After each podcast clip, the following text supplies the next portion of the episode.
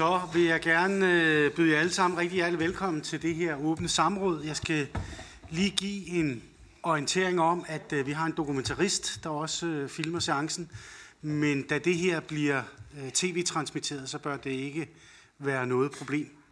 Først så vil jeg sige velkommen til ministeren for udviklingssamarbejde og global klimapolitik til åbent samråd om lobbyisme og interessekonflikter i forbindelse med klimatopmøder. Samrådet det er indkaldt efter ønske af Therese Scavenius uden for grupperne, og ministeren er blevet bedt om at svare på følgende spørgsmål. Vil ministeren redegøre for regeringens holdning til 1. Kritikken rejst af en række medlemmer af Europaparlamentet og den amerikanske kongres vedrørende lobbyisme og interessekonflikter på topmøder i regi af COP og UNFCCC, efter at det kom frem, at olie- og gasindustrien var til stede på COP27 i Egypten og med mere end 600 repræsentanter. Og 2.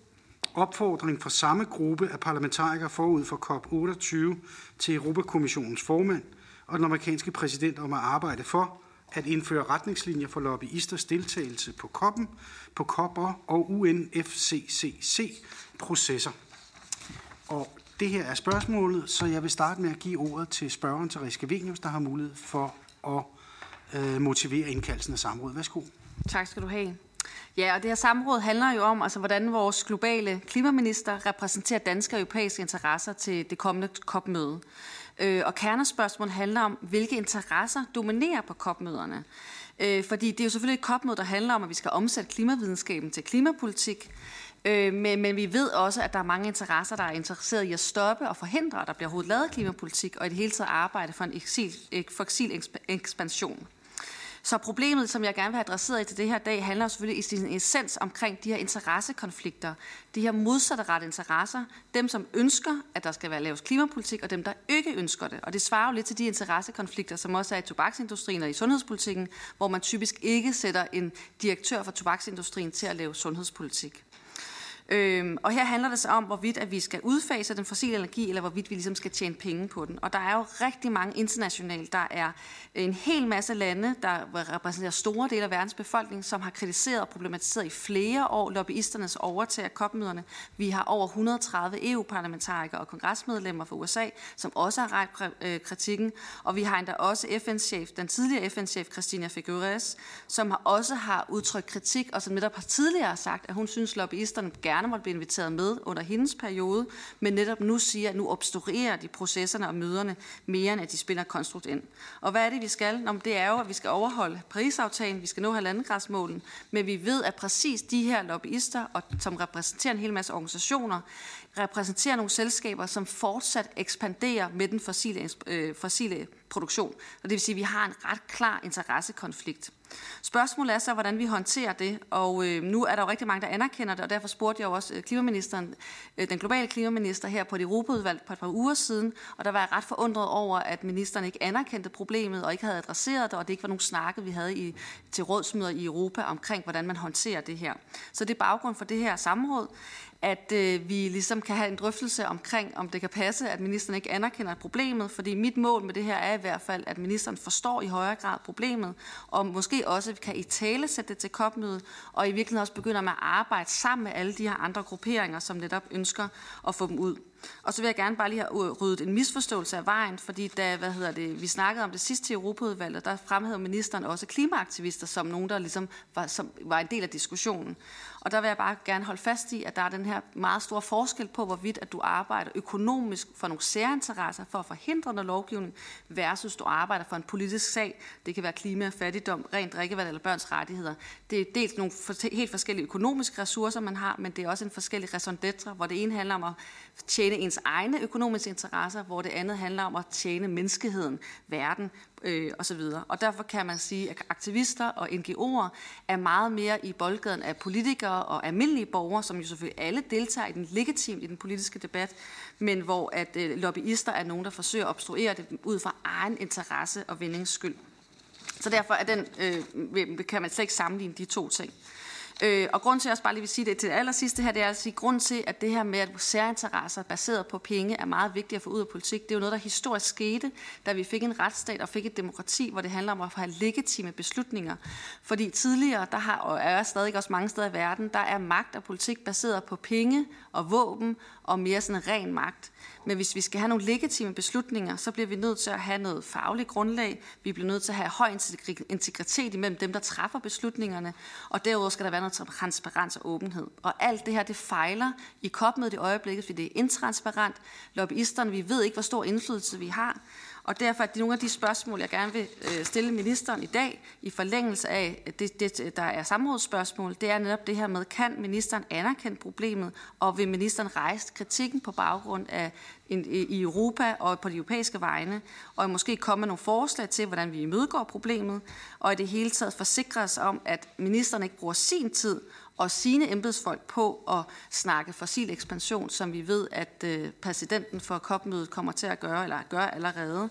Og allersidst vil jeg nævne, at jeg har hørt, at NGO'er er bekymret for deres sikkerhed i forbindelse med, at de ikke tør udtrykke kritik omkring de fossile lobbyisters indtog i COP'en, og særligt Al-Jabærs rolle. Så jeg vil også meget gerne have uddybet ministerens vurdering af, hvorvidt at han på nogen måde kan sikre deres sikkerhed, både fysisk og digitalt, sådan at de kan rejse deres kritik uhindret, uden at de skal føre til repressalier for dem. Tak for det. Så er det ministeren. Værsgo, minister. Ja, altså motivationen for at stille spørgsmålet er, må man forstå, at spørgeren gerne vil have sikkerhed for, hvad det er for nogle interesser, som jeg arbejder for på vegne af Danmark og EU. Fordi man åbenlyst så er i tvivl om jeg lige pludselig skulle være kommet på olieindustriens side. For noget tid siden var jeg indkaldt også til et udvalgsmøde eller et samråd, det kan jeg faktisk ikke huske, men hvor Therese Scavenius også var til stede, hvor jeg blev spurgt om, hvad Danmarks prioriteter var internationalt på klimapolitik og hvordan vi arbejder. Der udvandrede Therese Scavenius. Jeg kunne så se, da jeg kom ud fra mødet, at det blandt andet var, fordi hun havde travlt med at skulle lave noget på sine sociale medier, for der var et langt opslag om alle de ting, hun mente, regeringen herunder jeg gjorde forkert. Hvis Therese Scavenius var blevet til det møde, så havde hun jo vidst, at jeg er formand for en organisation, der hedder Beyond Oil and Gas Alliance. Altså en organisation, der handler om at stoppe produktion af olie og gas. En alliance, hvor vi samler omkring 20 lande og subnationale regeringer, beslutningstagere, med det ene formål at udfase olie- og gasproduktion. Tilsvarende har vi myndighedssamarbejder også med over 20 lande rundt omkring i verden, som alle sammen har til formål at nedbringe brugen af fossile brændstoffer. Vi er som det eneste land uden for G7 med i alle tre JETP-samarbejder, der findes, som er samarbejder med Vietnam, Indonesien og Sydafrika om at udfase fossiler.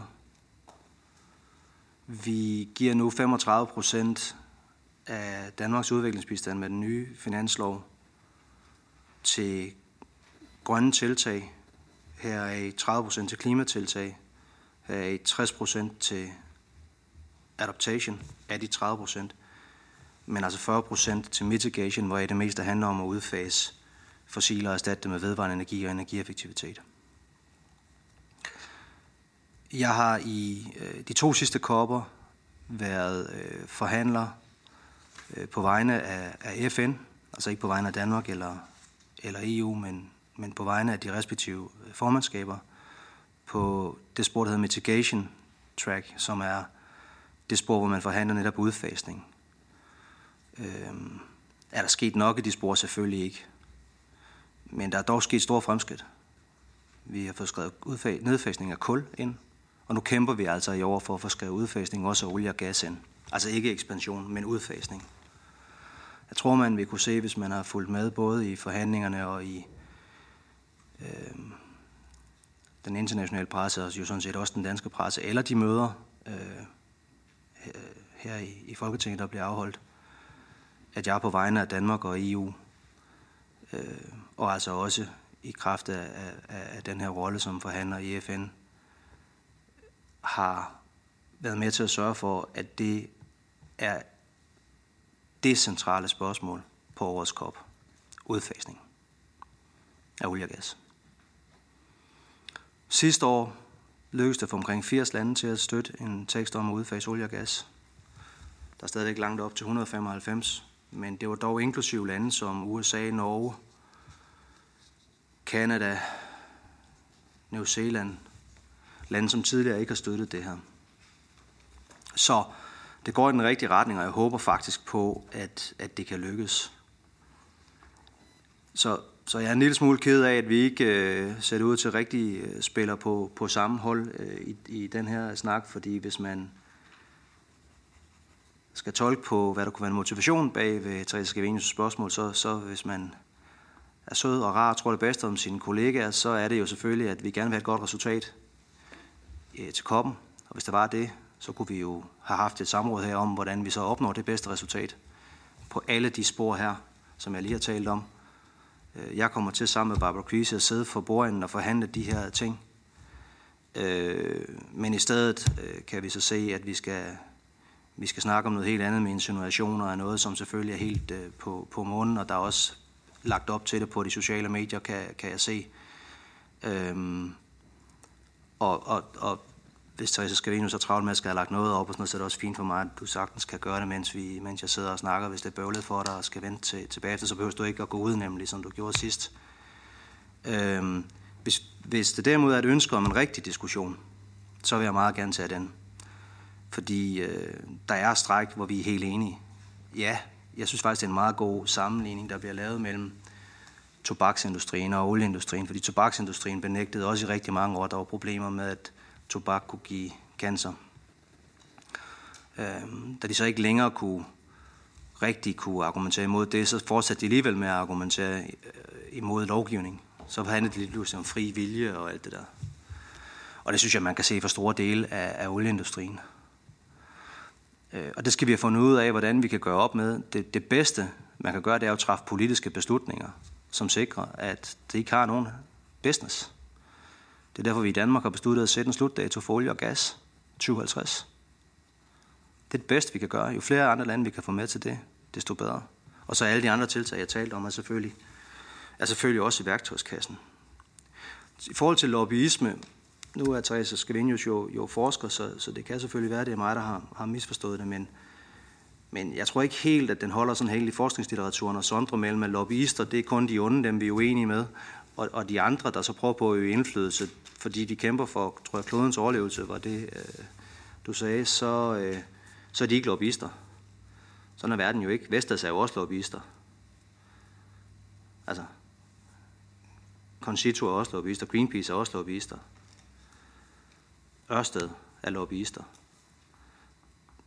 Så lobbyister er jo defineret ved, at man forsøger at prøve på at lobbye dem, der er beslutningstagere. Hvis man så lægger den sondring ind, som jeg egentlig synes er meget god, du laver med, at jamen, der er forskel på, om man tjener penge på det eller ikke penge på det, så er det bare heller ikke så simpelt. Fordi der er jo også netop grønne virksomheder, som tjener rigtig mange penge. Rigtig mange penge endda på det. Heldigvis, det er en god ting. Men skulle de så ikke have lejlighed til at forfægte deres standpunkter? Og hvad er i øvrigt med atomkraft? Der er grønne NGO'er, der argumenterer for atomkraft. Der er dem, som er enige med mig i, at vi skal argumentere imod atomkraft. Men er atomkrafttilhængere så velkomne eller ikke velkomne, om de tjener penge eller ikke penge? Hvad med en virksomhed som Ørsted? Dengang den hed Dong. Dansk olie og naturgas. Da de skulle i gang med deres omlægningsproces, der tror jeg, det var rimelig vigtigt for dem, at de havde lejlighed til at komme til at tale med beslutningstagere fra hele verden. Sikre sig, at der overhovedet var et marked for det, de laver nu, en kæmpe vindoperatør i hele verden.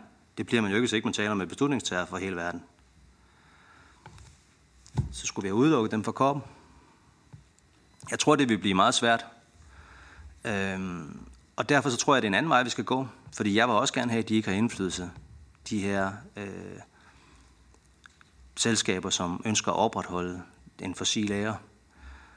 Jeg tror bare, vejen er at gå netop at se på det her som en demokratisk øvelse, hvor meninger brydes.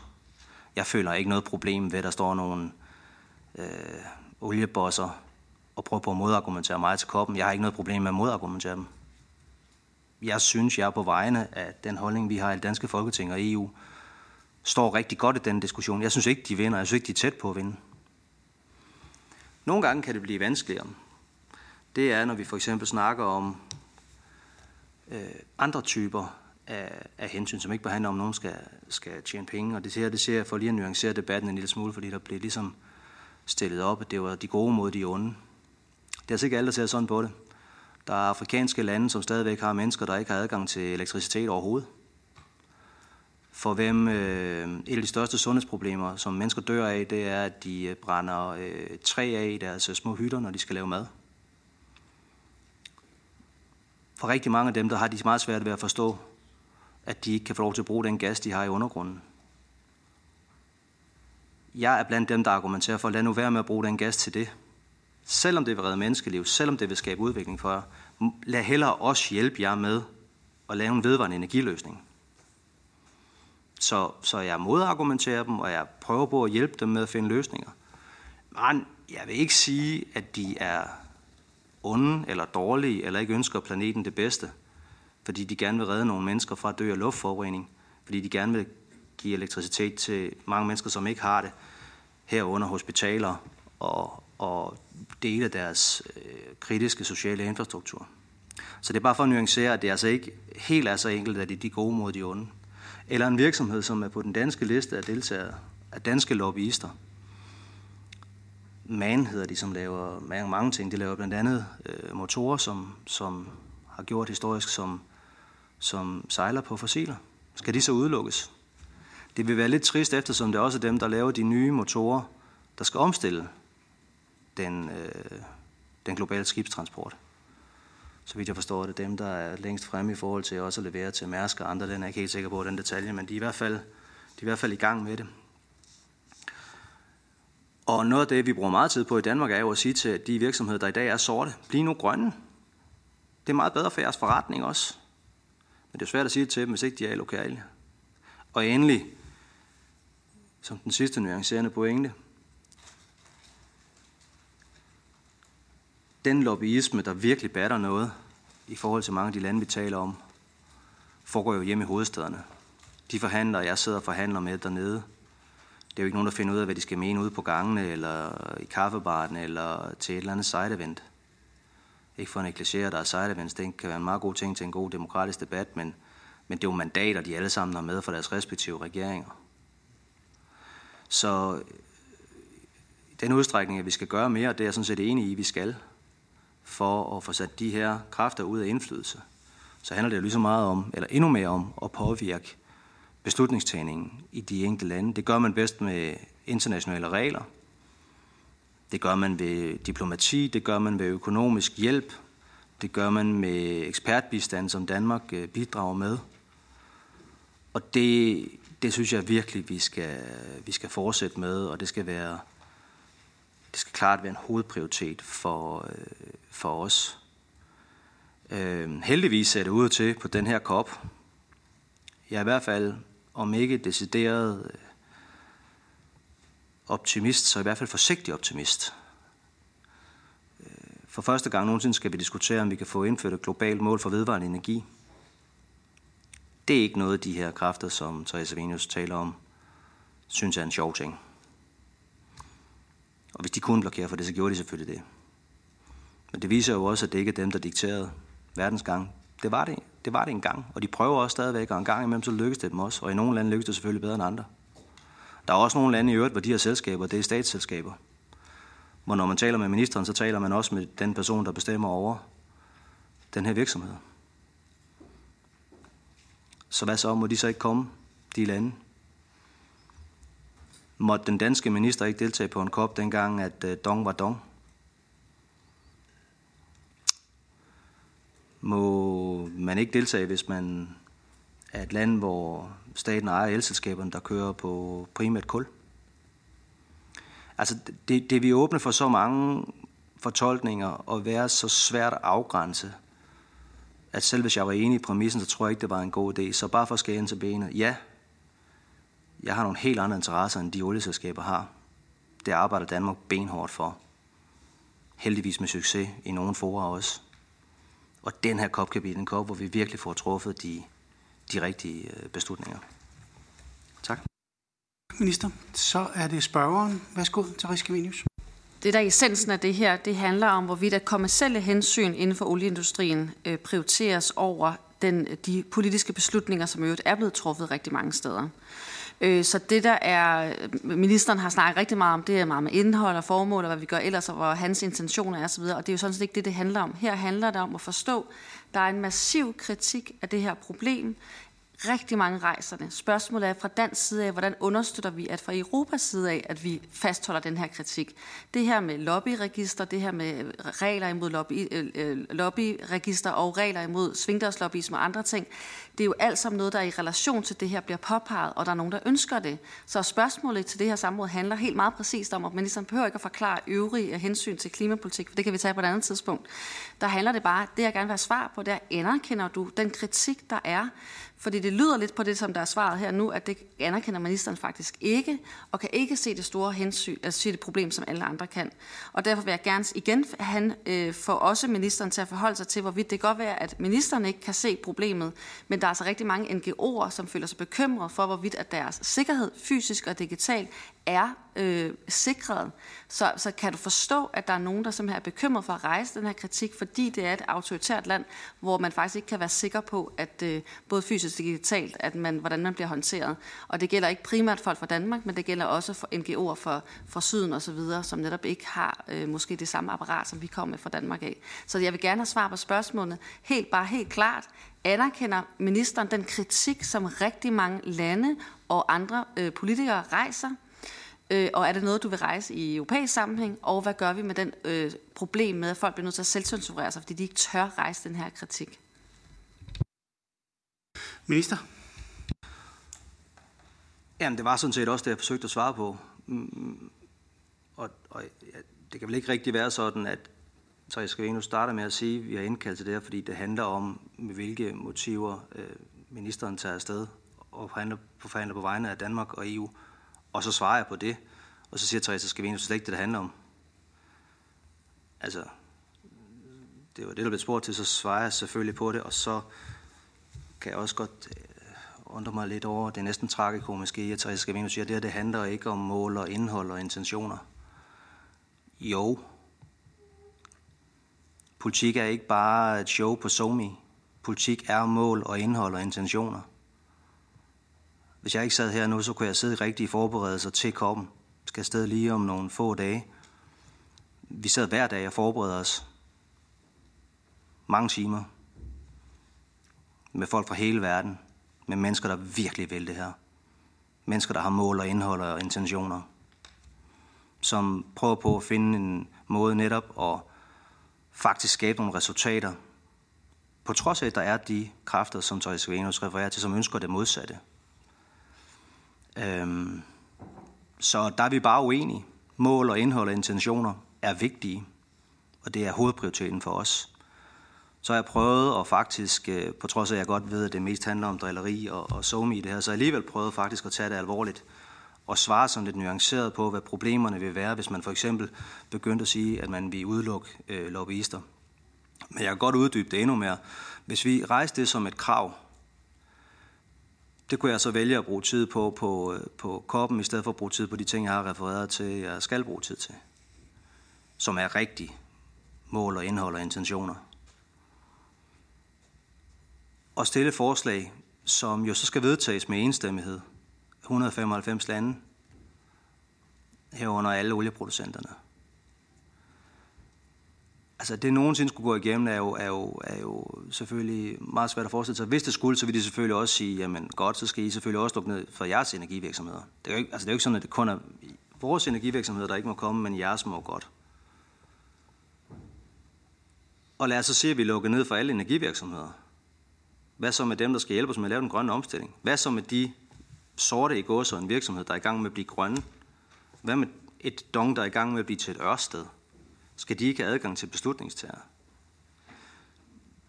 Det er derfor, at den slags restriktioner nok ikke er nogen god idé, udover at det ikke har nogen gang på jord. I forhold til det her med sikkerhed, er det jo en diskussion, der har været bragt op mange gange, også sidste år i Egypten, og det er selvfølgelig noget, også EU er meget opmærksom på, at vi selvfølgelig holder skarpt øje med, og det er klart, at er der noget som helst, som foregår på en måde, som det ikke skal efter reglerne, så tager man selvfølgelig det op med formandskabet. Det klare signal, formandskabet har sendt indtil videre, er jo, at det skal være transparent og sikkert og inkluderende og med adgang. Og det vil vi selvfølgelig holde dem op på. Ja, spørger. Værsgo, Therese. Vil det sige, at ministeren mener, at Christina Figueres tager fejl, når hun siger, at olielobbyister obstruerer og i stigende grad obstruerer de klimapolitiske forhandlinger? Jeg tror måske helt sikkert, de gør det i nogle lande, hvor de har meget stor politisk indflydelse. Men jeg kan spørge omvendt. Vil det sige, at du og Christina Figueres tror, at det er olieindustrien, der har sat på dagsordenen, at vi skal have en tredobling af vedvarende energi? Jeg har jo spurgt ind til hinanden, og jeg har sådan set Kim Valentin på listen, fordi nu er de to første spørgsmål fra spørger klaret. Så vi tager lige Kim Valentin og så Therese Scavenius bagefter. Ja, tak for det, og tak til ministeren for at komme her i dag og drøfte indholdet i COP. Betragtninger omkring lobbyisme er jeg helt enig i, de findes alle steder. Jeg er også enig i, at vi nogle gange bruger for meget tid på det. Men man kan også vende den om og så sige, hvad er egentlig så den bedste dagsorden for at få fjernet fossil energi rundt omkring i verden. Og der var jeg på folkemøde i en debat med et meget stort energiselskab og et meget stort pensionskasse, der havde investeret i det her energiselskab, og så en klimaorganisation, der bekæmpede sådan set, at man investerede derfra. Og det kan jeg egentlig fuld forståelse for, det kan jeg også høre, at ministeren har, at man skal jo prøve at undgå at dyrke nye energikilder af fossil art op, og det kæmper vi imod. Jeg synes så, at pointen er, at hvis vi virkelig vil det her, så skal vi jo ikke bekæmpe investeringer i store energiselskaber, så skal vi faktisk købe dem op. Så skal vi købe dem op og være med til at ændre beslutningerne inden i de energiselskaber, der er rundt omkring i verden. På den måde kan man fjerne de investeringer, som vi gerne vil have, lige så hurtigt, som vi overhovedet kan. Så hvis man virkelig tog dagsordenen for i dag, så kunne man sige, vi skal sådan set som investorer gå ind og lave lobbyisme i de store energiselskaber og få dem til at lave en hurtigere omstilling til grøn energi i stedet for fossil energi. Det har jeg faktisk indtryk af, at ministeren er meget orienteret imod i COP-forhandlingerne også, at det kommer til at ske relativt hurtigt.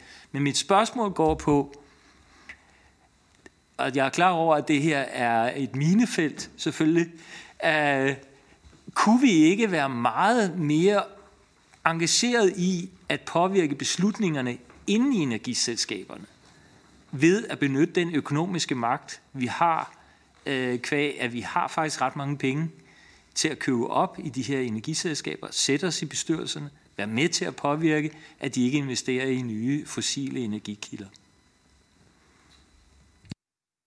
Jeg har jo sådan lidt et glimt i øjet, når jeg får det fra en liberal om, at staten skal opkøbe noget, men det skal jo ikke, jeg skal jo ikke svare på det. Det er ministeren, værsgo. Var det ikke noget med, I vil sælge Ørsted? Nå, men... Nej, altså... Nogle af de her selskaber har jo omsætninger, der er større end mindre lands bruttonationale produkter. Det er jo enorme økonomiske interesser. Jeg tænker ikke, det er præcis den vej. Jeg forstår godt intentionen i spørgsmålet. Jeg tror, det vi gør, som måske nok ligger tættest på den måde at tænke på, er jo de her Joint Energy Transition Partnerships, JETPs, som jo er nogle meget store samarbejder med nogle meget store udledere, hvor vi går ind og hjælper med teknisk bistand, med direkte økonomisk støtte til omstillinger, også med Just Transition. Altså sikre, at det bliver en omstilling, hvor der er nye jobs osv. Ikke? Fordi grund til det selvfølgelig er for eksempel bare at sige, det gode mod de onde er, til de 10.000vis af mennesker, og indirekte 100.000vis af mennesker i Sydafrika, som er afhængige af kulproduktion. Det er jo ikke onde mennesker, der går på arbejde hver morgen og går ned i kulminen. Det er jo mennesker, der gerne vil tjene nogle penge, så de kan brødføre deres børn, og alternativet er jo forfærdeligt. Så hvis vi gerne vil sige til dem, I skal hjælpe os med at bekæmpe et problem, som det i øvrigt er den vesten og den industrialiserede verden, der har skabt. Det er jo ikke Afrika som helhed, der har skabt det problem overhovedet, samlet set. Hvis de skal være med til at hjælpe det, hvilket de skal, så skal vi også assistere dem i den proces. Og det er altså noget, vi fra den side investerer rigtig meget i, både energi og ekspertise og også penge, og det kommer vi til at fortsætte med. Alt sådan noget her bliver også diskuteret på COP'en, og det bliver diskuteret i side events og konferencer og alle mulige andre ting, der foregår sideløbende med. Og det er selvfølgelig også her, at de forskellige lobbyister, både dem, vi er uenige med, som er dem, Therese fokuserer på, som jeg er uenig med hende i, vi gerne vil holde uden for indflydelse. Jeg tror så bare på, at vi kan gøre det med argumentets magt. Men selvfølgelig jo også dem, vi er enige med. Altså, mange af de side events, som jeg er blevet inviteret til, er jo heldigvis nogen, for ikke at sige dem alle sammen, jeg bliver sjovt nok ikke inviteret til nogen af olieindustrien, men dem, jeg bliver inviteret til, det er jo nogen, hvor vi skal fortælle om den gode case. De gode eksempler. Hvad der kan lade sig gøre, ikke? Og når det så er sagt, så bare lige sådan til forståelse for, hvad, ikke, jeg ved, jer der sidder i lokalet formentlig godt, men hvis der skulle sidde nogen og lytte med, hvordan sådan nogle forhandlinger foregår, så er der jo meget forskellige niveauer. Der er jo 10-15.000 mennesker til stede, men jo ganske få forhandlere. Altså der er 195 lande, og hver land har jo princippet en forhandler. Et hold af forhandlere, for der er også folk, der forhandler på embedsmandsniveau, teknisk niveau. Men den måde, det foregår på, er, at der er en række spor. Er det 5 spor, vi har?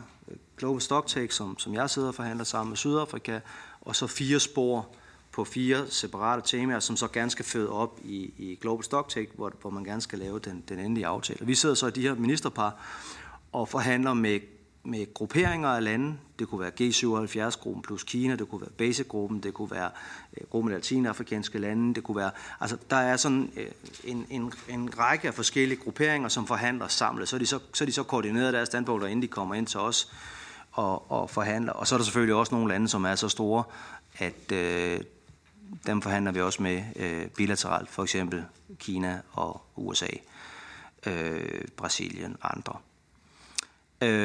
Og det vil sige, at nok er der 15.000 mennesker, eller hvor mange der nu er, og massevis af virksomheder osv., men os, der sidder rent faktisk og forhandler der inde ved den dårlige kaffe i et aircondition-lokale til sent ude på natten, og nogle gange ikke engang kommer i seng.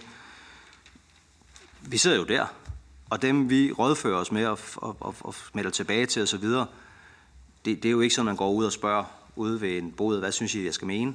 Altså, det er jo regeringer. Altså, når Xi Jinping, den kinesiske forhandler, skal have et nyt mandat, så ringer han til Beijing. Når John Kerry skal have et nyt mandat, så ringer han til Washington. I EU er vi lidt specielle, fordi vi har alle ministre med. Så når vores forhandler, som er EU's klimakommissær, assisteret af formanden for det europæiske råd, skal have et nyt mandat, så gør man det i kredsen af ministre. Så vi har vedtaget et mandat, vi tager afsted med på forhånd, men det mandat kan vi ændre. Det gjorde vi for eksempel sidste år på Loss and Damage, hvor EU faktisk var kommet afsted med et mandat, som Danmark jo ikke var særlig stærk tilhænger af, fordi det var ret skeptisk over for at lave sådan en Loss and Damage fond. Men under mødet på dag 2 eller 3, så blev vi enige om i kredsen af ministre, at vi ændrede vores mandat. Det betød så, at alle ministre jo så skulle hen og ringe hjem til deres. Jeg havde så fået et godt mandat fra Europaudvalget, men det var ikke alle, der var lige så heldige. Mine kollegaer, ja selvfølgelig, fantastiske Europaudvalg, ikke? Men det var jo ikke alle, der var så heldige, så jeg havde der kollegaer fra andre lande, som stod i et problem der. Min pointe med det er bare, og det er ikke for at negligere, at olieselskaber har for stor indflydelse. Det har de jo åbenlyst, ellers ville vi jo være et andet sted. Men man skal heller ikke sprede det billede, eller prøve på at danne det indtryk, at under forhandlingerne, så dem vi forhandler med, at så går de der olieselskaber og visker dem i ørerne på gangene. Det er slet ikke, altså, det er jo slet ikke sådan, det fungerer. Altså, det er jo regeringer og grupperinger af lande, vi taler om her, som får nogle mandater fra deres, enten nogle steder er det parlamentariske systemer, som i vores, andre steder er det jo ikke så demokratiske lande, så er det jo præsidenterne, man skal hjem og ringe til. Men der er ikke nogen, der bare sidder sådan og selv bestemmer, hvad de mener i de der forhandlinger. Therese Scavenius. Ja, den internationale opmærksomhed, der er omkring det her problem, at COP-møderne i høj grad er blevet overtaget af de fossile industriers interesser, er meget veldokumenteret, og der er virkelig mange kræfter, der mener, at vi skal kigge på det. Og mange af dem, det de foreslår, det er jo blandt andet som minimum, at der kunne være et code of conduct, at man kunne lave nogle registre, sådan at der alle dem, vi ved, at dem, der kommer til møderne, at vi ved, hvem det er, hvem repræsenterer de, hvad for nogle retssager er der imod dem, osv. osv. Og det har vi ikke det fulde overblik over lige nu. Og det, der er vigtigt i forhold til politiske beslutninger, er jo transparensen, og derfor gælder det alle, om man er såkaldt god eller ond. Jeg snakker overhovedet ikke om, at der er nogen, der er bedre end andre. Det gælder alle. Det handler om legitime beslutningsfora, som er baseret på åbenhed, og folk kan forholde sig til det. Men jeg kan forstå, at ministeren vil ikke svare, eller i hvert fald må jeg fortolke svaret sådan, at der er ikke noget klart svar på, at ministeren ser det som et problem, og derfor er det ikke noget, som ministeren mener, at Danmark skal forsøge at kæmpe for. Og det er måske ikke så overraskende, når vi har et land, der også i Danmark, vi ekspanderer olie og har ikke nogen kortfristede udfasning af det, og vi heller ikke har nogle regler og forståelser for lobbyisme og svingdørslobbyisme. Så samlet set står vi selvfølgelig rigtig dårligt. Men det, jeg gerne vil spørge ministeren så om, det er, at der har lige været en artikel omkring det her med, at præsidenten for COP'en netop selv ikke blot bare, der ikke er lobbyister, men han også decideret selv arbejder for fossil ekspansion med regeringerne. Og spørgsmålet er det også noget, vi som Danmark bliver udsat for, og hvordan kan ministeren forholde sig til, hvorvidt at det er en måde at bedrive et COP-møde på, at vi har en præsident, der er direktør for en stor olieselskab, som også er i gang med at ekspandere. Så hvordan er det i forhold til de danske interesser? Bliver vi også presset til at være inde i den her fossile ekspansion, som vi kan se, vi har dokumentation for? Og som en note kan jeg sige, nu sidder vi i Europaudvalget. Vi kan jo se, at Tyskland blandt andet er blevet, at det er en del af den diskussion, de er også med dem. Så hvordan betragter vi det fra et europæisk perspektiv? Minister?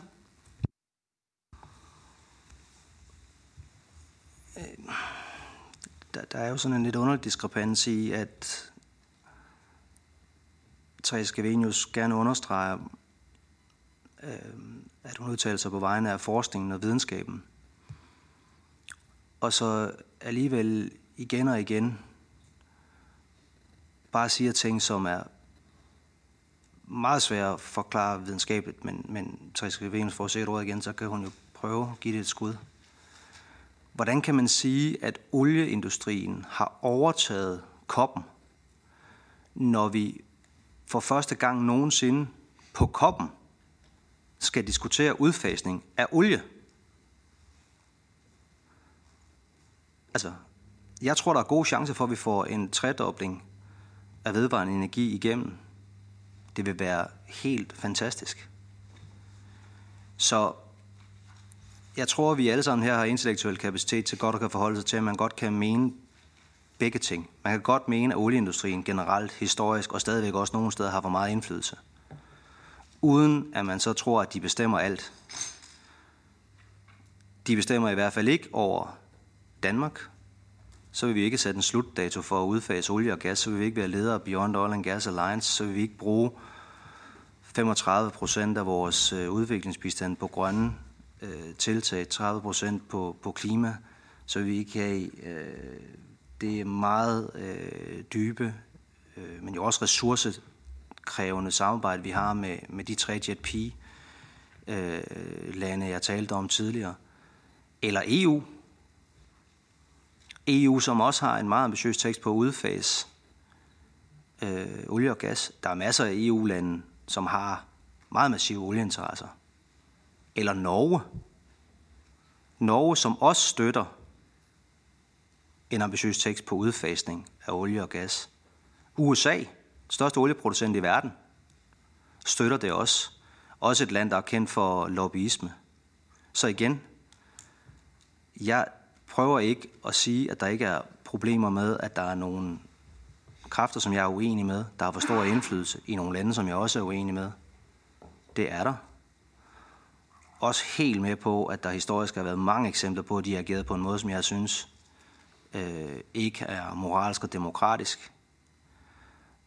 Men jeg bliver nødt til at opponere imod, når Therese Scavenius sidder med forskerkasketten på og siger, at det er helt tydeligt, at de har overtaget forhandlingerne. Det har de simpelthen ikke. Jeg sidder og forhandlet nu siden juli måned med alle de her grupperinger fra hele verden. Der har ikke været nogen af dem endnu. Ikke nogen af dem endnu, som har troet med at blokere, eller som har talt for, at vi skal ekspandere olie og gas. Der er jo nogle lande, selvfølgelig, det er klart, som kæmper imod det, vi gerne vil. Men chancen for at få det her vedtaget har aldrig været så stor, som den er nu. Ja. Therese Scavenius. Kan ministeren forholde sig til den artikel, der har været omkring, at præsidenten for COP-mødet aktivt arbejder for at få andre lande til fossil ekspansion, og vi hører historier netop om, at møderne bliver brugt til at lave olieaftaler, og antallet af lobbyister er stigende, og at for eksempel at over 130 medlemmer af Europaparlamentet og Kongressen har netop sagt det her med, at og lobbyisterne obstruerer processen. Det er en abusive måde, de gør det på. De ødelægger og blokerer den politiske proces. Så kan ministeren forholde sig helt klart til spørgsmålet og ikke snakke udenom og snakke om personlige ting? Helt klart, kan ministeren forholde sig til den problematik, som der er aktuel lige nu, at vi har en oliedirektør, der er præsident, som aktivt arbejder, som vi ved arbejder for olieekspansion, samtidig med, at der er mange, der kritiserer den indflydelse, lobbyisterne har? Det kan jo ikke være at snakke udenom og snakke om substansen. Det kan vel ikke være at snakke udenom, hvad der foregår på COP-forhandlingerne, som jeg sidder som en del af. Og jeg har selv været medlem af Europaparlamentet, så al respekt til den institution. Jeg har stor veneration også for den amerikanske kongres, i hvert fald dele af den. Men der er jo ikke nogen af dem, der sidder og forhandler. Så altså meget gerne lytte til både kritik og gode idéer og gode råd, men det er simpelthen ikke et rigtigt billede at give. Jeg savner stadigvæk svar på, hvis det var, at det var olieindustrien, der bestemte det hele. Hvorfor er det så, at vi sidder og forhandler om en tredobling af vedvarende energi?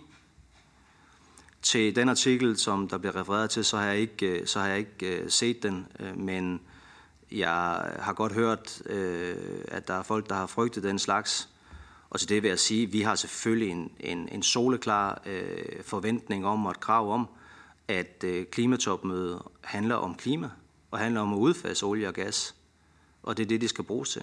Og det forventer vi selvfølgelig også af formandskabet. Therese Scavenius. Jeg ved, at ministeren er kommet godt op i systemet i COP-mødet, og måske er, på flere billeder kan man se, at du står meget tæt på Al-Jabær, og har også haft besøg af ham herhjemme. Så jeg vil gerne spørge mig, hvad har de møder handlet om, og hvad har ministeren snakket, og vil du på mødet rejse den her problematik, som andre gør, og stille spørgsmål, og så kan du få det afbekræftet. Han ikke mener det måske, men er det en problematik, ministeren ønsker at rejse? Fordi ministeren nævnte også lige, at det er rigtigt nok, at olieindustrien har nogle steder for stor indflydelse. Ja, altså igen, det er ikke fordi, jeg skal, det er selvfølgelig, jeg har også respekt for en travl hverdag som folketingsmedlem, men det havde jo været nemmere, hvis der Scavenius ikke var udvandret den dag, hvor at jeg var blevet bedt om at redegøre for vores indsats. Jeg bliver simpelthen nødt til at sige, nu bliver det fremstillet, som om der skulle være noget odiøst i, at Dr. Sultan Al-Jabær, som er formand for COP'en, kom til Danmark sammen med det afgående COP-formandskab for at kickstarte COP-processen i Danmark sammen med 40 forhandlere fra hele verden. Altså, jeg ved næsten ikke, hvor jeg skal starte. Det er ubetinget en god ting for COP-processen, at den starter tidligere. Det giver længere tid til at få transparens, få temaerne på dagsordenen. Det var i København, at det første gang blev foreslået på dansk foranledning, at vi skulle indføre et vedvarende energimål og et energieffektivitetsmål.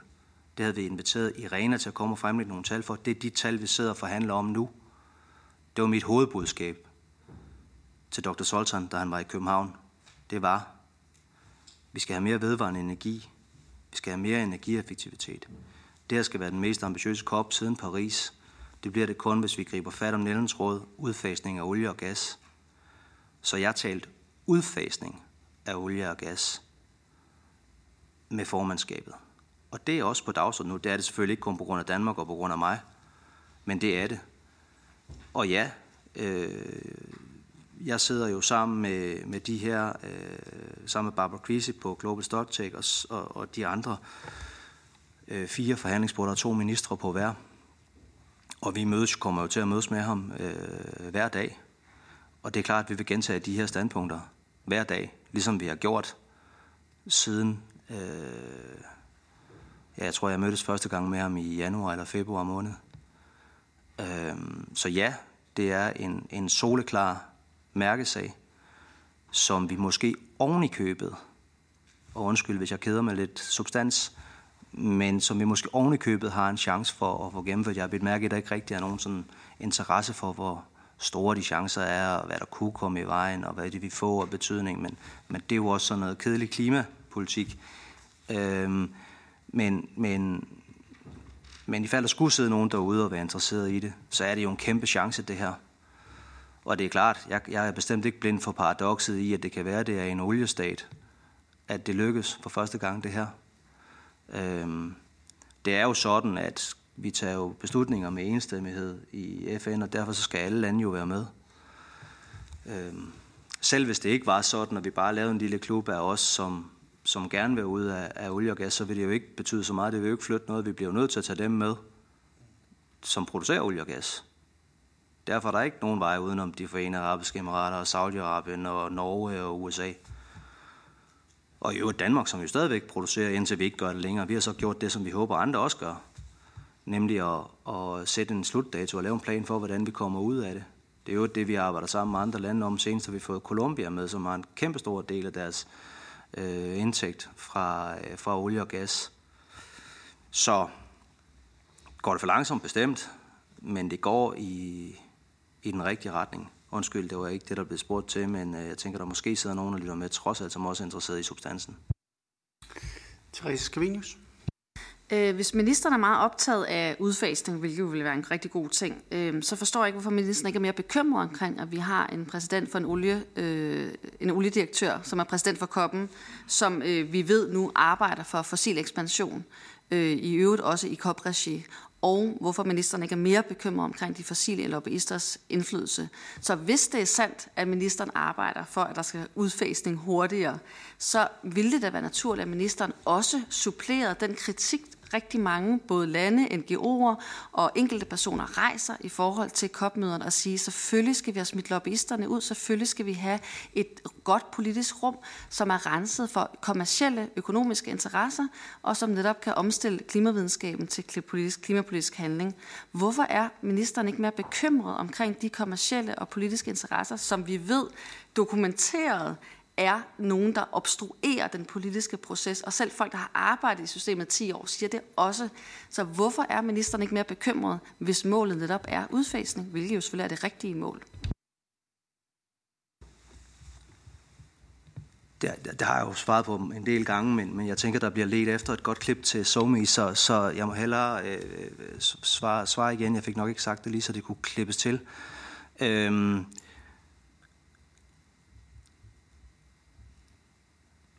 Det er jo selvfølgelig sådan lidt frustrerende, at jeg siger, at jeg deler bekymringen, jeg anerkender og har kritiseret, siden jeg begyndte i politik, indflydelsen fra olieindustrien. Men så hver gang Therese Scavenius får ordet, så siger hun, hvorfor deler du ikke bekymringen?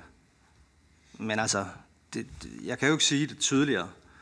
Når jeg trods alt er forsigtig optimist den her gang, så er det fordi,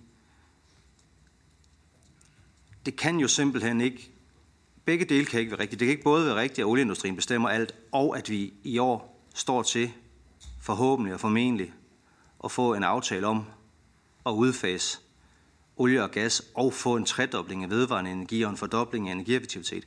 Det her år, Det er simpelthen ikke i olieindustriens interesse. Så vi har den mest progressive dagsorden på det her nogensinde. Det lykkedes Danmark for omkring 20 lande med Beyond Oil and Gas Alliance. Det er selvfølgelig ikke olieindustriens interesse. Det er heller ikke olieindustriens interesse, når vi laver bilateralt samarbejde med 24 lande, som vi gør, hvor vi hjælper dem ud af olie og gas. Så du er ikke ret, når du siger, at jeg ikke er bekymret. Jeg har redegjort for, hvor i den bekymring ligger. Men du er heller ikke ret i, at vi står i en situation, hvor olieindustrien har overtaget koppen, fordi det har den ikke. Fordi hvis den havde det, så ville vi jo ikke sidde og forhandle om for første gang nogensinde at få et globalt mål for vedvarende energi, som Danmark kæmper for. Ja, vi er snart ved at nærme os den gode time, men der er i hvert fald tid til et spørgsmål mere. Værsgo, Therese. Nå, men jeg er da rigtig glad for, at ministeren deler bekymringen. Så er spørgsmålet så, hvad vil ministeren konkret gøre? Hvor vil ministeren rejse kritikken? Hvor er det, vi skal have, hvad er det for nogle nye regler, vi skal have til, så vi kan få begrænset den her problemstilling, som jeg hører, ministeren er enig i, hvilket jeg er rigtig tilfreds med. Og så en lille note. Ministeren siger, at han snakker udfasning, men samtidig det konkrete forslag handler så om vedvarende energimålsætninger. Men som det ser ud lige nu på scenarierne, så vil vi få mere vedvarende energi, uden at der sker en udfasning af den fossile energi. Det er det scenarie, vi kigger ind i. Så derfor har det ikke noget med hinanden at gøre, og derfor redder det ligesom ikke klimapolitikken, som handler om udfasning, som ministeren jo har forstået. Pointen er, hvis ministeren deler bekymring omkring de fossile lobbyisters indflydelse på koppen, så er vi enige om den del. Så er spørgsmålet så, hvad gør vi konkret ved det? Vil ministeren støtte den kritik, som handler om at rejse problematikken, og for eksempel lave et code of conduct, lave et register, eller i sidste ende sige, at dem med kommercielle interesser må ikke have adgang til klimapolitiske fora globalt set? Okay. Vedvarende energi har ikke noget at gøre med udfasning af fossiler. Det med al respekt, jeg ved, at spørgeren er forsker og minder os om det en gang imellem os. Hvordan skal jeg næsten så udtrykke det respektfuldt? Det bliver lidt svært, fordi det er jo simpelthen noget vrøvl. Altså, jeg ved ikke, hvordan man forestiller sig at udfase fossil energi bare i verden, som den ser ud i dag, uden at der er noget til at erstatte den. Det findes simpelthen ikke, det scenarie. Oven i købet står vi jo i en verden, som kommer til at vokse med flere milliarder mennesker frem mod 2050, hvor vi skal være CO2-neutrale. Der er ikke nogen verden, hvor det ikke kommer til at ske, hvis vi ikke har vedvarende energi. I øvrigt mange af de udviklingslande, hvis side vi også kæmper på, mange af dem vil jo gerne udfase hurtigere, men de siger, at vi kan jo kun gøre det, hvis I giver os en erstatning, nemlig vedvarende energi. Derfor hænger de to ting, der bliver oven i købet sagt direkte, de to ting har intet med hinanden at gøre. De to ting hænger sammen sådan her i forhandlingerne. Nu handler det her samråd desværre ikke om forhandlingerne, for det har der ikke været interesse for, at den dag, vi skulle snakke om det, havde Therese Scavenius ikke tid. Men det her, jeg bliver bare nødt til at sige, at det her det er jo rigtigt. Det her det er ikke en leg, det er ikke politik, det er ikke somi, det er rigtigt, Therese. Det er rigtig politik. Det er rigtige mennesker, der forhandler rigtigt om noget, der gør en forskel. Og du kan godt sidde og smile lidt og synes, det er et sjovt leg for dig. Det er det ikke. Jeg kan fortælle dig, de afrikanske lande, jeg har besøgt, som bliver ramt af klimaforandringerne nu, for dem er det ikke nogen lege. For dem, der ønsker de, at vi træffer den her beslutning, og for dem hænger udfasning og vedvarende energi sammen sådan her. Hvis ikke det skulle være nok, så kan man læse den erklæring, som USA og Kina er blevet enige om, som er rigtig gode nyheder. Der står der, renewable energy to substitute for sig, altså ikke det der formuleringen. Det betyder erstatte. Så hvordan en klimaforsker, som formentlig jo følger med, helt sikkert må have læst USA's og Kinas erklæring. Har du læst den? Vil du nikke eller ryste på det? Nå, okay. Nej, så så bliver det sgu lidt svært at diskutere. I klimaforhandlingerne er USA og Kina rimelig vigtige. Hvis ikke, vi får selvfølgelig ikke nogen løsning uden dem.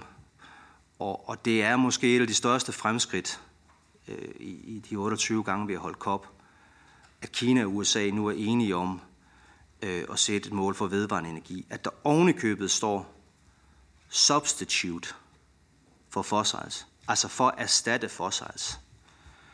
Så når Therese Scavenius siger, at det har overhovedet ikke noget med hinanden at gøre. Jeg kan ikke engang komme på en teoretisk forklaring på, hvordan det skulle kunne være et rigtigt standpunkt. Men selv hvis man kunne komme på det, så er det jo i hvert fald ikke sådan, de to vigtigste aktører i klimaforhandlingerne ser på det. Det hænger sammen, sådan her. Og det kommer det også til at gøre i forhandlingerne. Og det er også derfor, at jeg mener, at hvis det var rigtigt, at olieindustrien havde overtaget koppen, hvordan kan det så være, at USA og Kina er blevet enige om en tekst, hvor de skriver, at de vil have en tredobling af vedvarende energi som substitution for fossils. Ikke ligge oven på fossils. For det er selvfølgelig det, man kunne frygte, der kommer mere vedvarende energi, men der kommer bare også mere fossilt. Det hænger jo simpelthen ikke sammen. Godt, så er vi nået dertil, hvor at spørger skal afrunde, og hvis der kommer spørgsmål i det, så kan det være, at ministeren får muligheden for at svare på det, og ellers så runder vi det åbne samråd af. Værsgo. Ja, det jeg refererede til lige før i forhold til vedvarende energi og fossil energi, var til det scenarie, som er den nuværende førte politik i verden, som EIA snakker har. Og det scenarie, der har vi fossil energi indtil 2050, stort set uændret, selvom vi har en stigning i vedvarende energi. Det var det, jeg refererede til. Det jeg kunne forstå, det var, at ministeren svarede ikke konkret på, hvad vi gør ved den her bekymring. Og det er jo det så samrådet, der handlede om, og derfor kan vi jo så fortsætte diskussionen senere hen. Vi har stadig ikke løst det problem, at vi har et COP-møde med en præsident for en olie, som er oliedirektør, og at vi har i stigende grad lobbyister, som bruger mange penge og meget tid på at lobbyere i processen. Og jeg er meget ærgerlig over, at selvom ministeren deler en bekymring, ikke vil gøre noget konkret ved det. Og det er en udfordring, som gør, at de fleste jo netop siger, at de arbejder obstruerende, og derfor er det, at vi ikke kan forvente den klimapolitiske optimisme, eller der er ikke rigtig grundlag for den klimapolitiske optimisme, som ministeren har. Men måske er det også bare opsummerende og konkluderende, kan vi sige, at der er meget to forskellige måder at forstå politik på. Det ene, det handler om, at kommercielle hensyn må gerne være med inde i de politiske rum. Jeg abonnerer på et politisk forståelse, hvor de politiske rum er uden økonomiske særinteresser, som man har gjort i andre regi, og som man i øvrigt har lovgivning for i mange lande, og i Bruxelles og i USA, hvor man netop siger, at de politiske rum skal ikke være styret af magt og penge. De skal være styret af legitime processer, hvor processerne er transparente. Så jeg vil i hvert fald arbejde videre for, at processerne omkring COP-møderne bliver mere transparente, så vi ved, hvem der deltager, hvorfor de gør det, og hvad de arbejder for.